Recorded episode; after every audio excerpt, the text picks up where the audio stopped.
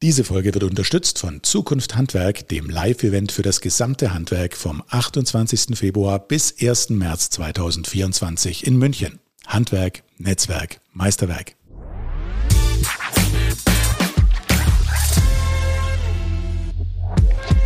Hallo und herzlich willkommen bei Handwerk erleben, eurem Talk im Handwerkerradio. Schön, dass ihr dabei seid. Das Gespräch führen wir heute wieder gemeinsam. Mit dabei ist auch mein Kollege Maximilian Hermannsdorfer. Servus Max. Hallo Peter. Und unser heutiger Gast bei Handwerker Leben ist Anna Sänger, Möbel- und Metalldesignerin, Social-Media-Expertin und Beraterin fürs Handwerk. Herzlich willkommen, Anna. Dankeschön, Peter. Hallo, Max. Hallo. Anna, ich habe gerade gesagt, du bist Möbel- und Metalldesignerin. Was bedeutet das genau? Ja, ich habe eine eigene Metallwerkstatt, in der ich Möbel entwerfe und diese dann auch baue. Und ähm, genau, das hauptsächlich mit Metall, auch mal mit anderen Materialien, aber mein Fokus ist schon auf dem Metallbau und der Metallbearbeitung. Das heißt, du entwirfst im Kundenauftrag Möbelstücke, aber ich habe auch einen Pizzaofen zum Beispiel, glaube ich, gesehen. Also verschiedenste Sachen, oder? Genau, und äh, viele auch eigenmotiviert. Ähm, ich habe auch arbeite auch gerade an einem Startup, das äh, Regale vertreiben wird. Also ich versuche, probiere mich da auch so ein bisschen aus ähm, und nutze auch die sozialen Kanäle, um vor allem Leuten draußen zu zeigen, wie sie es auch machen können und um auch zu zeigen, auch als Frau kann man schweißen oder ja, wie, wie kann man es eigentlich lernen? Wie kann man sich diese Arbeit auch vorstellen? Was gibt es so für Tricks und Hacks? Und ja, versucht er einmal ja den Endkonsumenten auch irgendwie zu inspirieren, aber gleichzeitig auch Metallbauern zu zeigen, was ist eigentlich en vogue gerade, so Möbeldesign, was, was kann man da eigentlich so machen? Also das, das ist auf jeden Fall auch ein großer Teilbereich von dem, was ich mache. Wir sprechen da gleich noch ein bisschen genauer drüber, was du genau machst, wie du dazu gekommen bist und wie du dir es auch selbst beigebracht hast. Du kommst ja eigentlich aus einer ganz anderen Ecke. Du hast ja keinen handwerklichen Background, sondern äh, kommst ja aus einer anderen beruflichen Schiene. Anna, äh, was hast du denn vor deinem Handwerk gemacht? Ja, genau. Also ich hatte eigentlich immer den großen Traum, Unternehmensberaterin zu werden und auch nur deswegen habe ich BWL studiert. Ähm, und das hat dann auch alles wunderbar geklappt. Dann war ich in der Beratung und die ersten Wochen waren auch ganz nett, aber ich habe relativ schnell gemerkt, das ist überhaupt nicht meins und dass ich eigentlich ein sehr kreativer Mensch bin und ähm, ich da eigentlich so ein bisschen verdurste, blöd gesagt. Und ähm, ich habe hobbymäßig geschweißt ähm, und wirklich auch nicht jetzt professionell, sondern einfach mit dem mit dem ganz günstigen, simplen Gerät einfach mal so ein paar Möbel zusammengebrutzelt und habe gedacht, hey, irgendwie finde ich das total cool, was mit den Händen zu machen.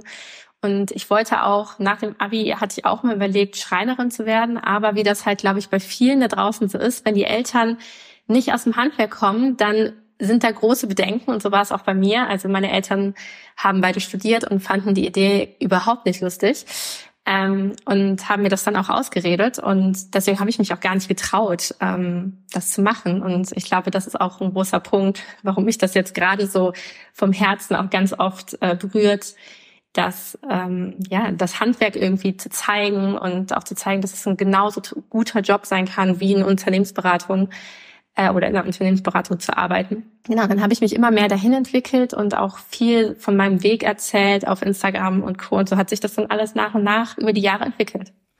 Da hast du mir jetzt schon meine Frage vorweggenommen. Also Handwerk war eigentlich in deiner Schulzeit schon präsent für dich persönlich, aber dann war es so, der klassische Fall hört man ja öfter nach dem Abi, geht's auf Studium und nicht in die Ausbildung.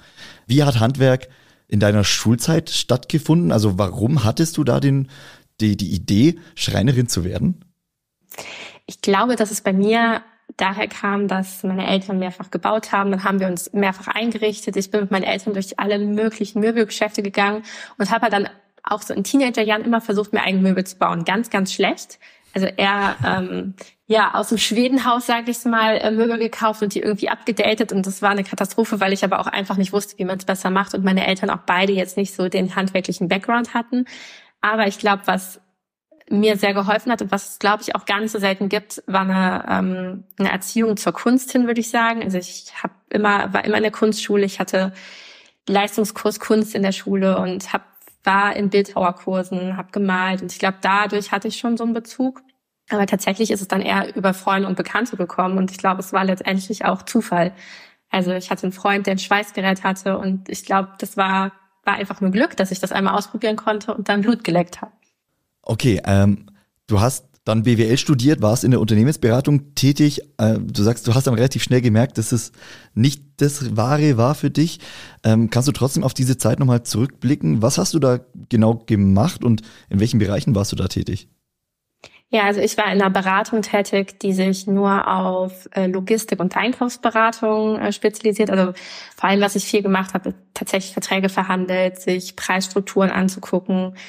Es war auch eine super lehrreiche Zeit gerade in der Beratung ist es, glaube ich, so, dass wenn man anfängt, kann man super viele Aufgaben schon übernehmen. Man spricht auch nicht ähm, mit irgendwem, sondern man spricht auch schnell mit, ähm, mit dem Vorstand oder auf jeden oder mit der Geschäftsführung oder Menschen in leitenden Positionen. Man kann super viel mitnehmen. Das möchte ich auch auf gar keinen Fall ähm, austauschen. Aber ich habe immer mal wieder mehr gemerkt, so einen tiefen Sinn fühle ich hier letztendlich irgendwie nicht. Und auch das Thema Einkauf, ja. Also ich wollte eigentlich lieber in die Logistik, habe dann tatsächlich mehr mit Einkauf zu tun gehabt. Und das war echt nicht echt nicht so mein Ding. Und dann ähm, ja, habe ich aber, glaube ich, auch sehr viele Learnings rausgezogen, wie man, wie man an Sachen rangeht, wie man Sachen macht, die ich heute dann auch für meine Arbeit als Beraterin wieder anwenden kann. Also da schließt sich dann der Kreis wieder. Es macht noch Sinn, dass man das mal gemacht hat, aber ich bin auch froh, dass ich da jetzt einen Weg gefunden habe, wo ich persönlich sagen kann, da kann ich einen größeren Mehrwert einfach geben. Über diese Learnings können wir ja gleich nochmal sprechen. Mich würde dieser Augenblick nochmal interessieren, als du dann eben das erste Mal mit diesem Schweißgerät gearbeitet hast und hast du gesagt, da hast du da, ja, ich glaube, du hast formuliert gleich Feuer gefangen oder was war's denn? Also was macht's aus? Warum ist, warum begeistert dich das so?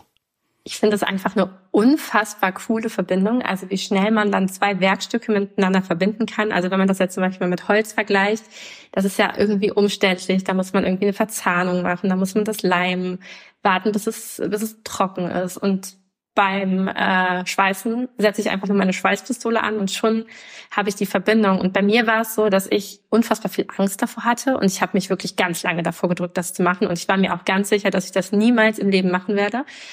Und ich war dann aber so überrascht, als ich es doch ausprobiert habe, dass es doch eigentlich, ich will jetzt nicht sagen einfach ist, ne, das kann man auch also kann man sehr viel Wissen drin haben, sehr viel Übung, aber einfach mal sowas zusammenzubrutzeln, einen Schweißpunkt zu setzen, so dass quasi zwei Stahlstangen halten, das ist meiner Meinung nach relativ simpel und das hätte ich nicht für möglich gehalten. Und was mir das dann für Möglichkeiten gibt in der Konstruktion. Also Stahl ist ja wirklich sehr stabil. Man kann sehr viele, sehr dünne, filigrane Konstruktionen bauen, die mit Holz zum Beispiel nicht so einfach sind. Und diese Bandbreite an Möglichkeiten, was ich dann auch selber kreieren kann, im Vergleich zu dem, was ich vorher konnte, fand ich dann einfach auch sehr, ja, sehr cool. Und wie schnell hast du dann gemerkt, dass das ist deine andere Aufgabe einfach schlägt und du jetzt sofort ins Handwerk willst? Tatsächlich hat das natürlich noch ein bisschen gedauert. Also ich war dann noch bestimmt ein Jahr im Job, wenn nicht sogar noch länger, weil man muss natürlich sich auch schon überlegen, was macht man dann. Und ähm, ich musste das auch erstmal reifen lassen. Weil ich habe dann gemerkt, dass ich mich im Job ganz oft auch gedanklich immer mehr mit Möbeln beschäftige als mit Beratungsprojekten und habe dann auch irgendwann das Gespräch mit meinem Chef gesucht und gesagt, ich glaube, ich möchte gehen. Was auch nicht so einfach war, weil die wollten mich nicht gehen lassen. Aber ähm, letztendlich glaube ich, dass wir da eine gute Entscheidung getroffen haben, uns auch komplett zu trennen. Weil ähm, ich merke das jetzt, da, da, da steckt mein Herz für, da steckt meine Leidenschaft für. Und ähm, ja, so eine 50-50-Lösung, das hat, glaube ich, nicht funktioniert. Aber du hast dich dann nach der Kündigung schon richtig wohlgefühlt. Ich meine, es ist immer schwer, das so zu sagen, das ist mir schon klar. Aber so kommt es rüber wie, ja, ich habe genau den richtigen Weg. Ja, mir ist ein, tatsächlich ein großer Stein vom Herzen aufgefallen. Also mich fragen das auch immer sehr viele Leute, wie, wie traut man sich das, wie geht man daran? Und ich muss sagen, ich finde das nicht so einfach, weil es gibt natürlich diese finanzielle Komponente, die auch am Anfang dann nicht einfach ist. Vor allem, wenn man aus der Beratung kommt, da muss man auch ganz offen und ehrlich sein, da verdient man auch gutes Geld. Ähm, und wenn man selbstständig ist, dann muss man sich das Ganze natürlich aufbauen, vor allem wenn man nicht aus dem Bereich kommt. Äh, es waren auch mal zwischendurch auf jeden Fall ein paar harte Monate bei, aber äh, letztendlich finde ich, es gibt halt kein krasseres Gefühl, als zu wissen, dass man das, was man tut, gerne tut. Und es gibt nichts Schlimmeres, als am Sonntagabend schon zu denken, oh Gott, morgen muss ich wieder ins Büro. Also deswegen äh, glaube ich, dass es auch so wichtig ist, das zu tun, was man halt wirklich machen möchte. Und du hast dich dann selbstständig gemacht mit deiner eigenen Design-Hobby-Werkstatt. Wie sind die Gegebenheiten bei dir? Ähm, ja, genau. Also ich habe mich äh, selbstständig gemacht und habe tatsächlich mich erstmal bei einem Freund in der Werkstatt eingemietet oder beziehungsweise das war, äh, war eine Lagerhalle ähm, und habe da einfach mich so ein bisschen rumprobiert, hatte aber auch wirklich nicht viel Ahnung. Ziemlich schnell gab es dann Ärger, weil die Halle nicht fürs Schweißen ausgelegt war. Dann musste ich raus und habe mir dann gemeinsam mit Freunden meine erste Werkstatt gesucht. Und ähm, die sind dann aber irgendwann expandiert und dann musste ich mir eine eigene Werkstatt suchen, in der ich jetzt so seit zwei bis drei Jahren bin und mir dann auch wirklich nach und nach, je nach Projekt und was ich brauchte, Tools zugelegt habe und mich dann immer so ein bisschen weiterentwickelt habe. Dieser Entwicklungsprozess, der interessiert mich. Wie hast du dir dieses Handwerk, das Schweißen äh, selbst beigebracht? Du hast es ja äh, nicht klassisch in der Ausbildung gelernt. Nee, tatsächlich nicht. Also ich äh, interessiere mich auch immer sehr für die Ausbildung und würde es auch super gerne machen, aber ich habe jetzt noch keinen Weg gefunden für mich, ähm, gerade wenn man schon ein bisschen weiter in der Karriere ist, der das ermöglicht, in einer gewissen Zeit und zu angemessenen Kosten irgendwie umzusetzen. Das finde ich ist wirklich schade. Aber was ich gemacht habe, ist tatsächlich mich einfach eingelesen, ähm, relativ viele YouTube-Videos darüber geschaut und mich aber auch sehr schnell vernetzt mit echten Schweißern und äh, verschiedenen Verbänden und habe mir da auch wirklich die Hilfe von externen gesucht, die auch Ahnung haben und einfach gefragt, hey, kann ich mal vorbeikommen? Könnt ihr mir das mal zeigen? Oder habt ihr Lust, in, die, in meine Werkstatt vorbeizukommen? Und da waren die allermeisten doch äh, ja recht offen für und so konnte ich mich dann halt äh, ja eigentlich mit echten Experten sogar am Ende weiterbilden. Also hast du da dein Netzwerk quasi aufgebaut und von diesem Netzwerk profitiert und so das Handwerk gelernt, kann man sagen.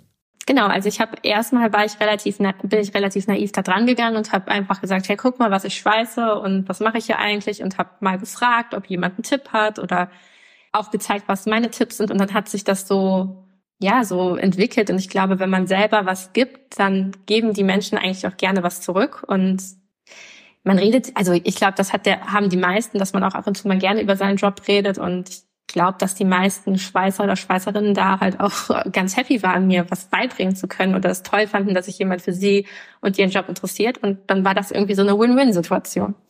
Seit wann bist du jetzt äh, in dieser Karriere, in diesem, ja, in dieser Handwerkskarriere drin und ja, wie hast du dich, wie hat sich dein Unternehmen entwickelt in den letzten Jahren?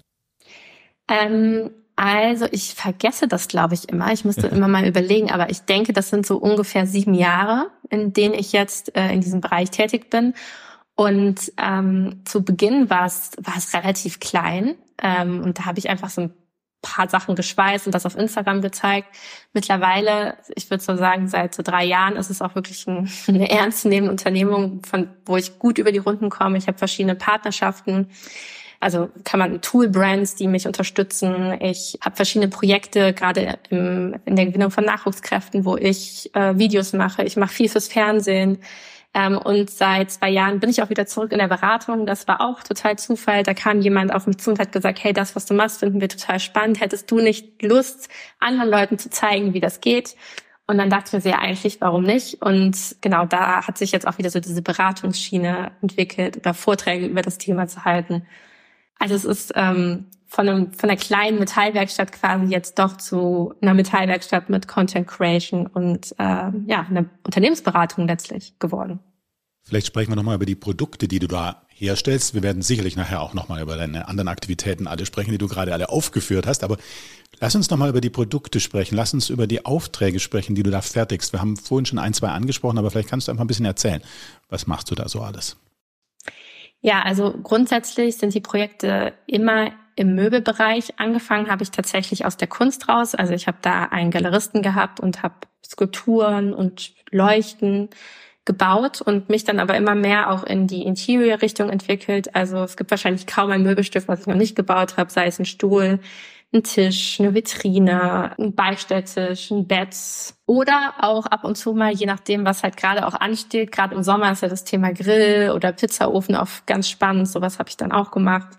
Und dann eine Gartengarnitur. Also alles, was so in diese Richtung geht, das finde ich sehr spannend. Und da habe ich dann die verschiedensten Sachen umgesetzt. Also eigentlich grob kann man sagen Möbel. Mhm. Du hast einerseits einen Kundenauftrag, andererseits bist du selbst äh, Design, als Designerin dann unterwegs und entwickelst Dinge, so habe ich das jetzt verstanden.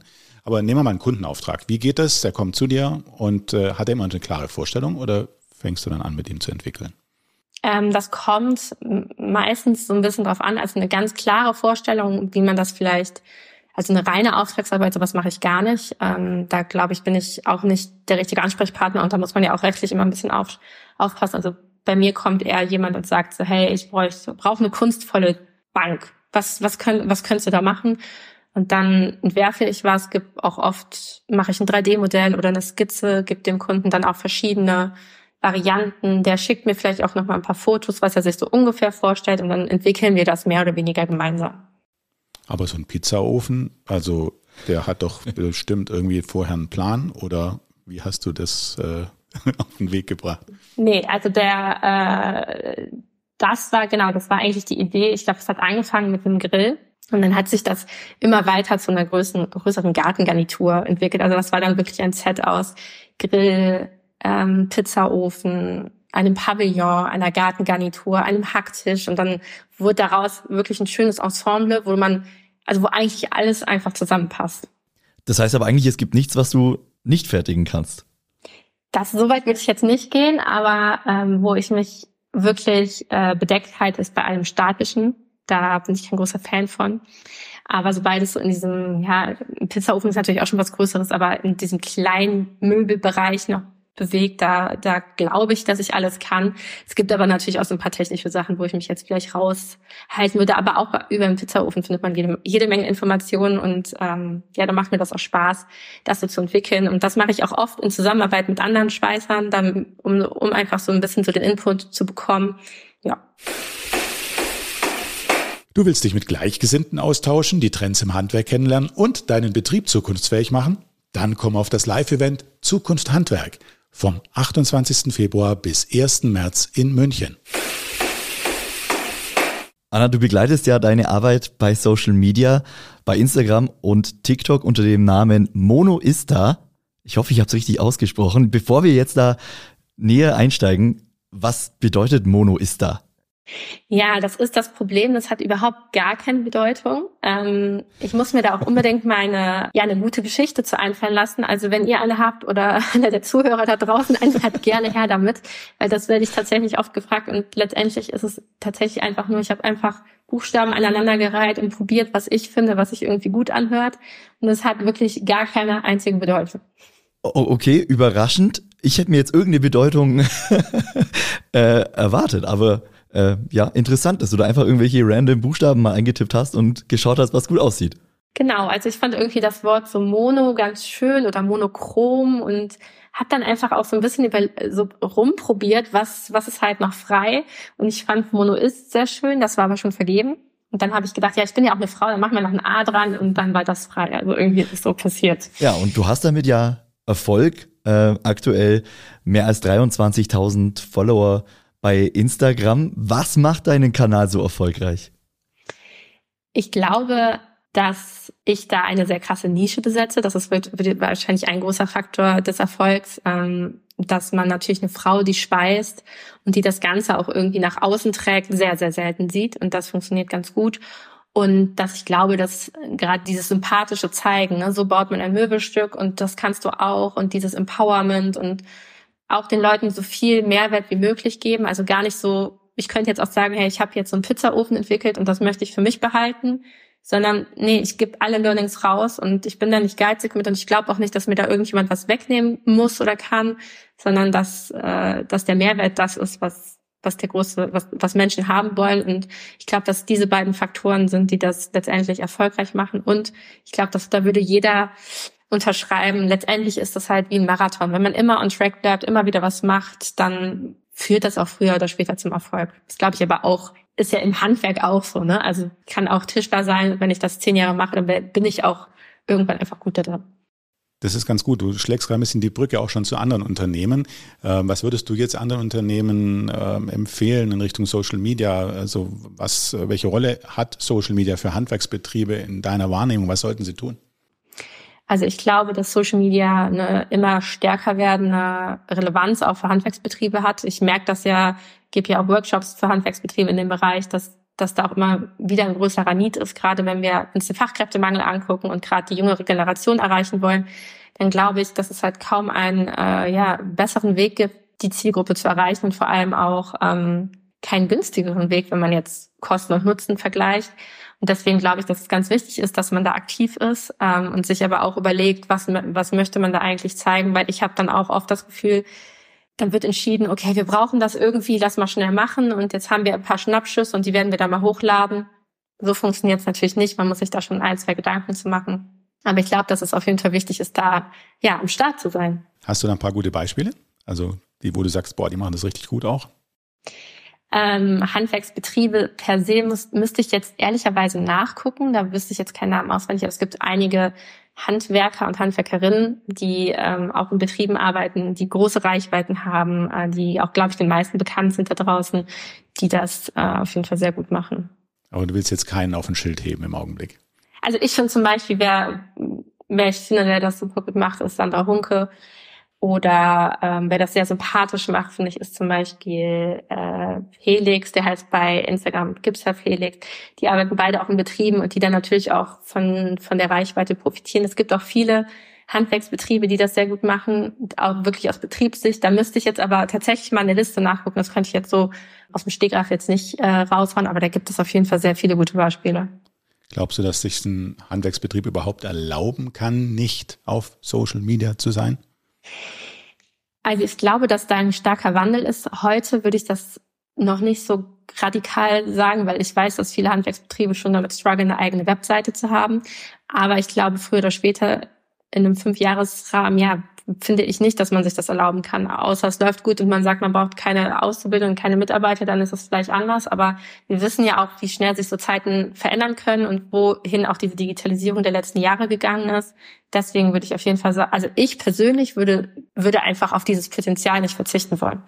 Siehst du tatsächlich viele Betriebe, die keine Webseite haben oder, oder siehst du eher Betriebe, die mal wieder eine neue bräuchten? Beides tatsächlich. Also auch in den Workshops gibt es oft ähm, Betriebe, die sagen, die haben jetzt seit zwei Wochen eine Webseite. Auch im Zuge des Workshops. Also das ist wirklich erschreckend. Aber es gibt durchaus Bereiche, und ich bin ja auch im Metallbau vor allem aktiv. Ich weiß nicht, ob das jetzt gewerkeübergreifend ist, aber ich glaube, gerade die Metallbranche, die hängt, hinkt da auch oft noch mal ein paar Jährchen mehr zurück als der eine oder andere. Und da ist es tatsächlich nicht, äh, nicht selbstverständlich, dass man eine eigene Website hat. Lass uns nochmal auf Social Media schauen. Du hast gesagt, gerade in Zeiten äh, von, von Nachwuchsgewinnung gibt es eigentlich keinen einfacheren Weg als oder keinen günstigeren Weg, um äh, Fachkräfte zu gewinnen oder neue Menschen zu gewinnen als über Social Media. Hast du da konkrete Tipps, wenn jetzt uns Hand, Handwerksunternehmer, Unternehmerinnen zuhören, äh, die das vielleicht noch nicht machen, die vielleicht überlegen, da äh, aktiv zu werden? Hast du irgendeinen Tipp? Äh, wie kann man denn auf Instagram, auf TikTok aktiv sein? Was kann man für guten Content machen, ohne dass die Betriebsabläufe ja total aus dem Ruder laufen? Ja, also zuallererst, glaube ich, fängt es damit an, dass man sich erstmal Gedanken macht, was möchte man eigentlich. Und es gibt, finde ich, im Handwerk kann man eigentlich das auf zwei Ziele runterbrechen.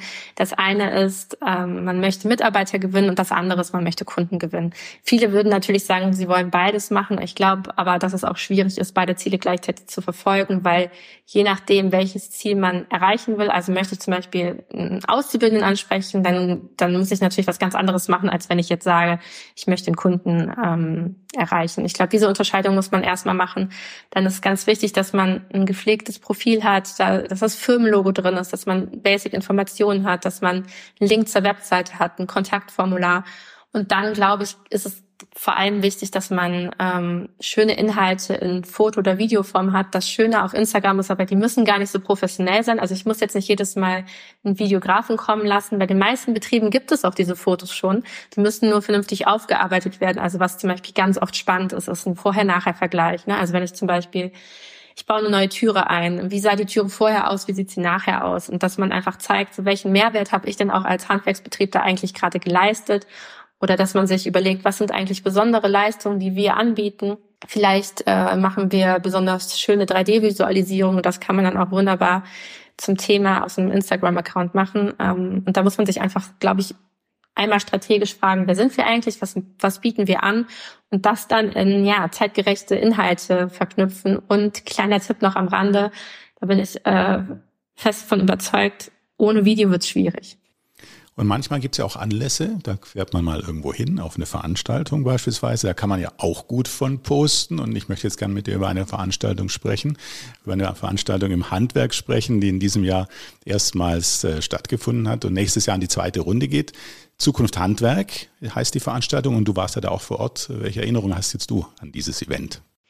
Ja, ich bin, äh, ich war sowieso schon total begeistert von dem Konzept. Also ich hatte das relativ kurzfristig auch erfahren und bin dann äh, hingefahren und fand das einfach eine unfassbar, ein unfassbar wichtiges Event. Ähm, ne, also wo gibt es das? Äh, ich bin da jetzt nicht ganz im Bild, aber meiner Meinung nach gibt es kein Event, wo sich wirklich die Handwerksbranche auch mit der Politik und mit verschiedensten ähm, Betrieben irgendwie so zusammen vernetzen kann.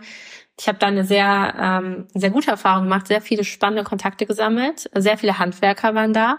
Und vor allem, was mir sehr gut gefallen hat, dass das Ganze so einen modernen Touch bekommen hat. Also dass es nicht so eine alt das war keine Messe, die eingestaubt wirkt, sondern allein schon vom, von der Optik sah man, da, da passiert was, da, ist ein, da, ist viel, da sind viele moderne Themen auch vertreten, Stichwort Digitalisierung, Robotertechnik. Und dann gab es auch auf den Bühnen natürlich sehr spannende äh, Diskussionen äh, von Politik, aber auch von Handwerk, Handwerkern selbst, die da zu Wort gekommen sind. Und also ich kann sagen, dass ich da sehr viele Learnings mitgenommen habe. Du hast eben schon äh, diese Zusammenkunft von Handwerk und Politik angesprochen. Also äh, Bundeswirtschaftsminister Robert Habeck ist und war auch Schirmherr, wird es auch im nächsten Jahr wieder sein. Äh, Bundeskanzler Olaf Scholz äh, war vor Ort bei Zukunft Handwerk. Wie wichtig ist dieser Austausch Handwerk und Politik? Also ich glaube, dass das ganz, ganz, ganz wichtig ist, weil als Politiker versteht man ja nicht automatisch, was das Handwerk beschäftigt oder was das Handwerk braucht. Und andersrum ist, glaube ich, auch fürs Handwerk interessant, wie, wie geht die Politik eigentlich vor? Und da sind so Diskussionen, die auf der Bühne stattgefunden sind, wo auch wirklich mal ähm, ja die Betriebe zu Wort gekommen und gesagt haben, was ist denn eigentlich das Problem? Und wir können über Wärmepumpen sprechen. Und was, was steckt eigentlich auch aus Betriebssicht dahinter? Was brauchen wir von der Politik?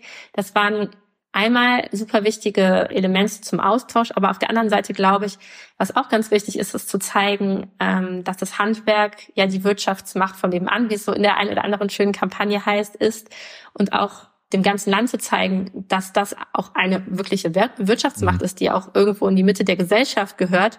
Das fand ich, äh, fand ich irgendwie eine wichtige Botschaft, die auf jeden Fall, finde ich, bei Zukunft Handwerk rübergekommen ist. Ähm, jetzt hat dieser Austausch da in Diskussionsrunden stattgefunden, ähm, auch so an den Ständen. Also ich kann mich erinnern, äh, unser Bundeskanzler war bei einem SHK-Unternehmer beim, beim Chehan San und hat da mit ihm am Stand selbst gesprochen. Was meinst du, wie kann dieser Austausch auch unterm Jahr oder abseits von solchen Veranstaltungen intensiviert werden? Weil gerade jetzt in, in, in der jetzigen Phase, äh, wo man viel über Gebäudeenergiegesetz etc. diskutiert hat, da fühlt sich das Handwerk oft nicht gehört, nicht mitgenommen. Du wirst jetzt keine, keine Patentlösung haben, aber hast du irgendeine Idee, wie dieser Austausch vielleicht verbessert werden kann oder was da von beiden Seiten äh, einfach getan werden kann, um da ein Miteinander zu schaffen? Ja, ich denke, dass ähm, es natürlich total schön war, dass Olaf Scholz da seine Runde gedreht hat. Er ist auch einmal kurz an mir vorbeigelaufen. Ähm, aber letztendlich muss man natürlich sagen, er hat dann da eine, eine kleine Presserunde gemacht. Ähm, das ist cool und er hat da bestimmt auch äh, ein paar Eindrücke sammeln können, aber das, das gibt natürlich auch nur einen kurzen Moment wieder. Ne? Deswegen glaube ich, dass es halt so wichtig ist, auch mal abgesehen von, von so einem, von so einem Messe-Event auch wirklich regelmäßige Netzwerktreffen zu haben und das ist das auch in super vielen Branchen gibt oder ich kenne das ja auch aus der Beratung, da, da, da sind super viele Events, wo man sich halt mit anderen vernetzt und ich habe das Gefühl, dass das im Handwerk auch gewerkübergreifend super selten gibt. Und ähm, ich glaube, da müssen wir halt rangehen, um, ähm, um da auch wirklich zu zeigen, was sind denn die Needs und da am besten halt auch die Politik ja mit ins Boot holen. Denn die können, glaube ich, auch ganz viel davon lernen. Deswegen, also wie soll man etwas entscheiden, ohne, ohne wirklich zu wissen, was eigentlich los ist? Ne? Also da, da, das kann ja keiner wissen, wenn er nicht selber im Job sitzt. Ja, ich finde, die Basis, die muss man mitnehmen. Das Handwerk muss mitgenommen werden, auch bei politischen Entscheidungen und die Bedürfnisse müssen gehört werden.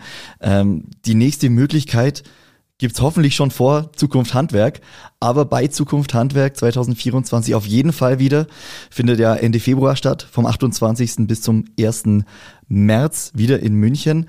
Ähm, Anna, ich denke, du wirst auch wieder vor Ort sein. Was erwartest du dir von der Messe? Beziehungsweise was erwartest du dir von Zukunft Handwerk?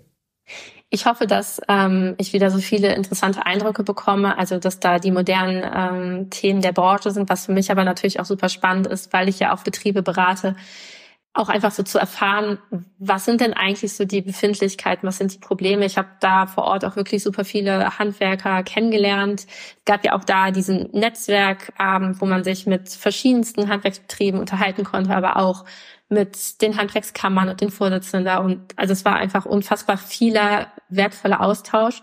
Und ähm, ja, ich hoffe einfach, dass es da wieder so viele spannende Themen gibt, die, äh, die vielleicht auch dieses Jahr noch dazugekommen sind und bin einfach ganz gespannt, wen, wen ich da kennenlernen würde und was ich da wieder äh, lernen werde. Du hast gerade selbst ein bisschen die Brücke auch nochmal zu deiner eigenen Unternehmensberatung äh, geschlagen, äh, denn du bist ja in vielen Bereichen tätig. Einmal in dem fachlichen Bereich und dann haben wir ja darüber gesprochen, Social Media, dann die Beratung.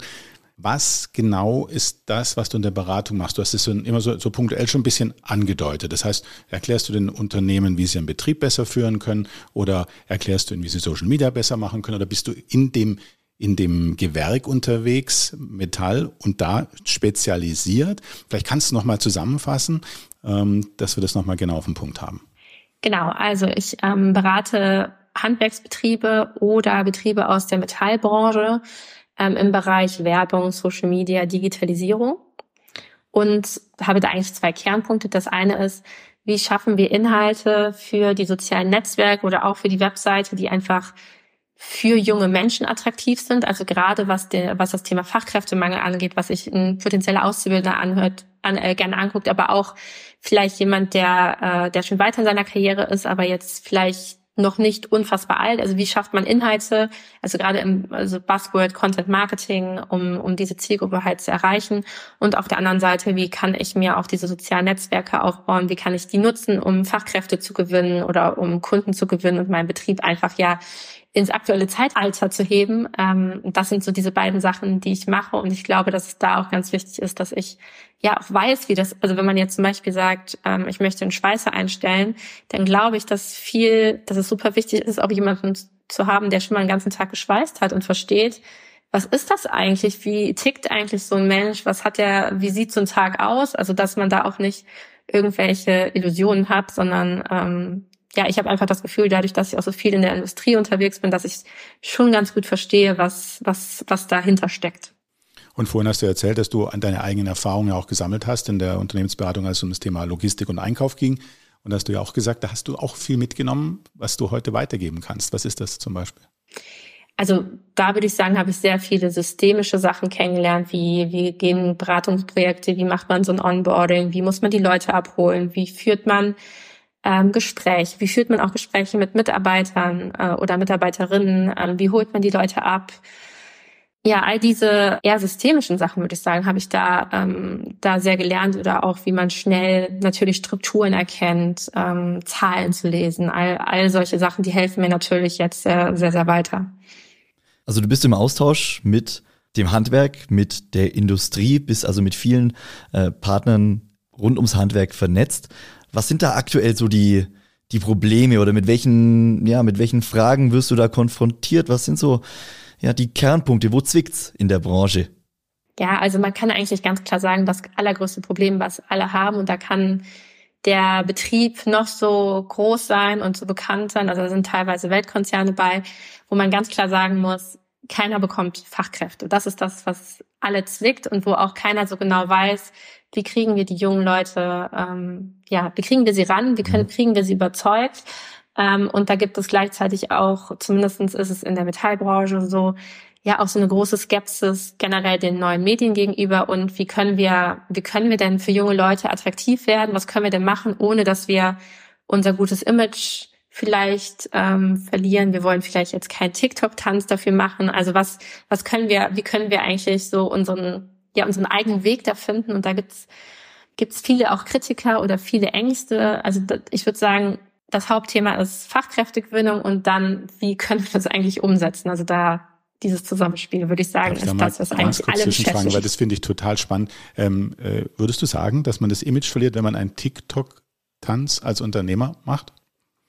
Finde ich überhaupt nicht. Ähm, aber aber habe ich das falsch verstanden sozusagen gerade? Nee, nee, ich persönlich finde das nicht.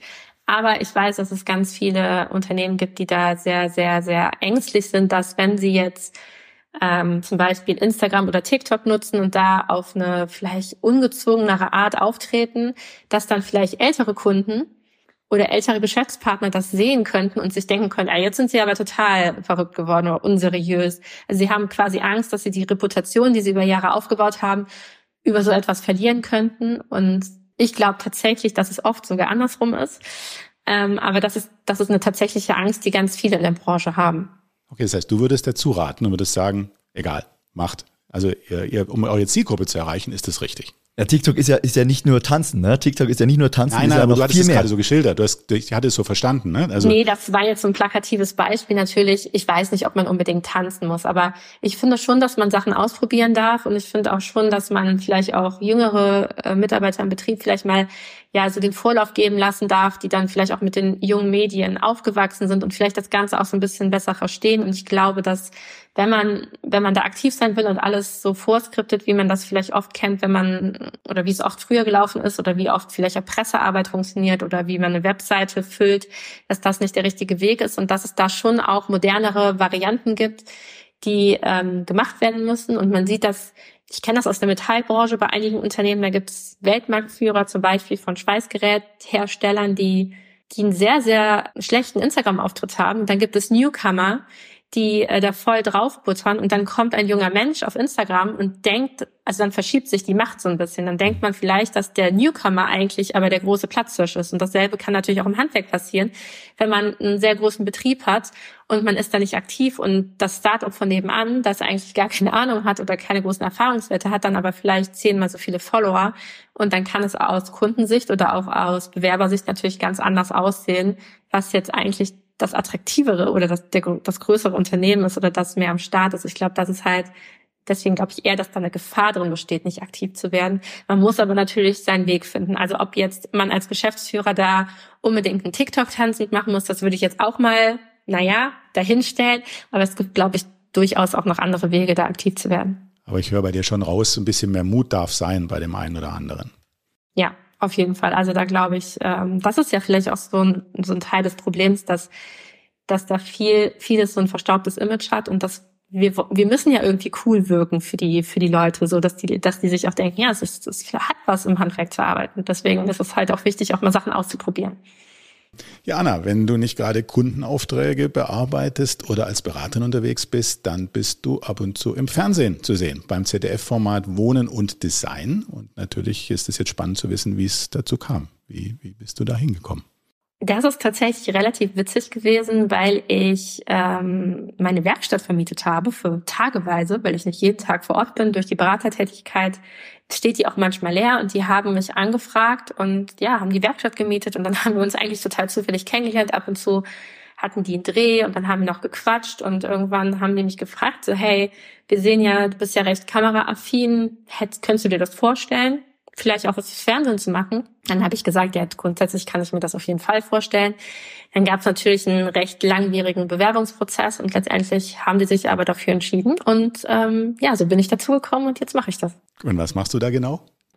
Ist tatsächlich auch Möbelbau. Also es ist so, dass man irgendjemanden meistens im Umfeld von Köln, also wo ich auch meine Werkstatt habe, hat, der ein Problem hat zu Hause. Also sei es irgendwie eine Nische oder man möchte weiß ich, irgendeinen besonderen Schrank haben oder man hat irgendein Problem, das man in irgendeiner Weise gelöst haben möchte. Ne? Also zuletzt hatten wir zum Beispiel jemanden, der ganz viele Kappen trägt und ein Kappenregal gebraucht hat.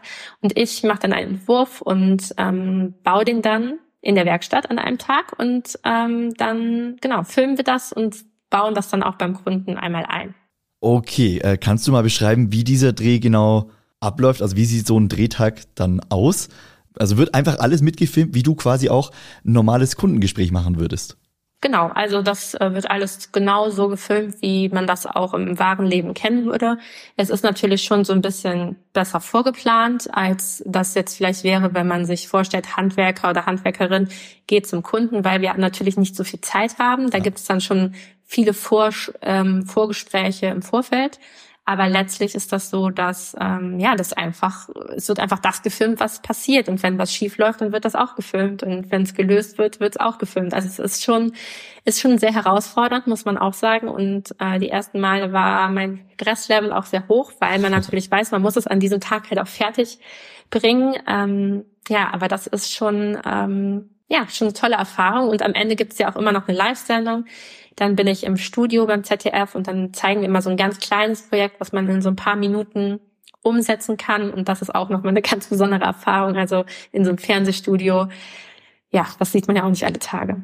Wie oft bist du vor der Kamera? Kann man das irgendwie beziffern? Äh, oder wie viele Drehs hast du so?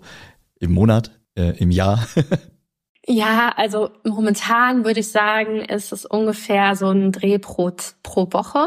Allerdings natürlich nicht fürs Fernsehen, sondern ähm, ja, also fürs Fernsehen ist es seltener, aber ich mache ja auch viel, dass ich zum Beispiel in die Betriebe gehe und mir angucke, wie funktioniert Job XY, da nehmen wir dann auch die Kamera mit oder es gibt irgendwelche Kooperationspartner, die vorbeikommen und sagen, hey, lass uns doch was zusammen bauen und das filmen. Also ich würde sagen, so im Schnitt einmal die Woche, aber es gibt auch ganz oft Wochen, also die letzte zum Beispiel, dann habe ich auch drei, Drehtage hintereinander und dann braucht man danach echt ein Wochenende.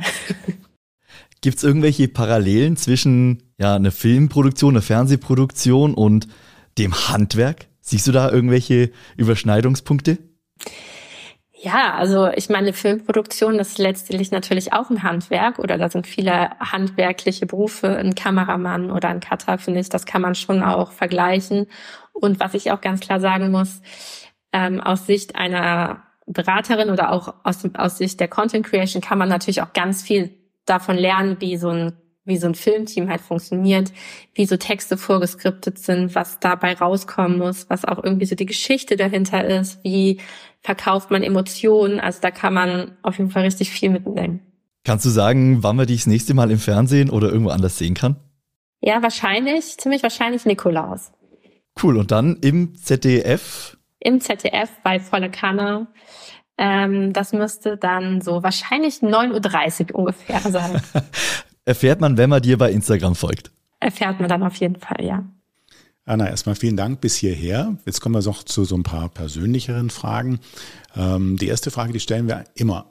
Und zwar, das ist die Frage, mit wem würdest du gerne mal tauschen? Einen Tag oder eine Woche, wenn du einfach mal ja in die Rolle eines anderen schlüpfen könntest. Das muss nicht beruflich sein. Das kann auch kulturell, sportlich, was auch immer sein, was du dir jetzt gerade so vorstellen kannst. Wer mir spontan einfällt, äh, weil ich da letztens noch das in einem Podcast gehört habe, ähm, eine Person, mit der ich wirklich gerne mal tauschen würde für einen Tag, wäre Michelle Obama. Das, glaube ich, ist super spannend. Ähm, was sie für eine Frau ist, mit wem sie Kontakt hat, was sie so erlebt. Ähm, ich glaube, da, da würde ich gerne mal Mäuschen spielen. Anna, nächste Frage. Und ich glaube, ich weiß es schon, die Antwort. Was war die beste Entscheidung, die du je getroffen hast? Ja, definitiv den Job zu kündigen und äh, schweißen zu lernen. War das gleichzeitig auch die herausforderndste Entscheidung? Ähm, ja, es ist schon sehr herausfordernd. Ich habe auch eine Tochter, das war ist auch sehr herausfordernd. Also, nee, aber ich war, ja, doch, ich glaube schon. Also so gerade mit allem, was auch so unternehmerisch so mitspielt, ist das schon ähm, ja wahrscheinlich die herausforderndste Entscheidung gewesen. Was würdest du einem Auszubildenden, einem Azubi am ersten Arbeitstag mit deiner jetzigen Erfahrung im Handwerk raten, mitgeben? Was würdest du ihm sagen? Ich glaube, ich würde einem Auszubildenden an seinem ersten Tag sagen, trau dich, mach so viele Erfahrungen wie möglich, hab keine Angst, lass Kritik nicht zu nah an dich ran, mach dein Ding und nimm so viel mit, wie du kannst. Anna, was bedeutet für dich Handwerk? Handwerk bedeutet für mich, etwas mit den Händen zu machen und vor allem eine große Leidenschaft. Also ich finde, Handwerk hat auch viel damit zu tun, sich eine eigene Welt zu erschaffen, kreativ zu sein, ähm, Sachen zum Leben zu erwecken und äh, ja auch letztendlich sich selber, hört sich jetzt vielleicht ein bisschen krass an, aber empfinde ich so, dass man sich selber auch so ein Stück weit unsterblich macht, weil man natürlich Sachen baut, die dann da stehen, die genutzt werden. Ähm, und das finde ich schon was, was sehr, sehr, sehr cooles. Jetzt kommen wir nochmal zu vier Begriffen, ganz kurze Begriffe, mit der Bitte, dass du auch ganz kurz und kompakt darauf antwortest. Das erste ist, was ist Heimat für dich? Köln. Hast du ein Vorbild? Meine Oma. Was ist Glück für dich? Freiheit. Abschließend, hast du ein Motto? Habe ich ein Motto? Es ist noch immer alles gut gegangen. Hat ja irgendwas mit Köln Kölsche Art, ne? Kölsche Art, aber nicht auf Köln gesagt. Anna, vielen, vielen Dank für das Gespräch. Danke dir, dass du uns mitgenommen hast ähm, auf dem Weg, deine Freiheit zu leben. Und äh, wir wünschen dir alles, alles Gute für die weitere Zukunft. Danke dir. Vielen Dank, Peter. Vielen Dank, Max. Danke dir.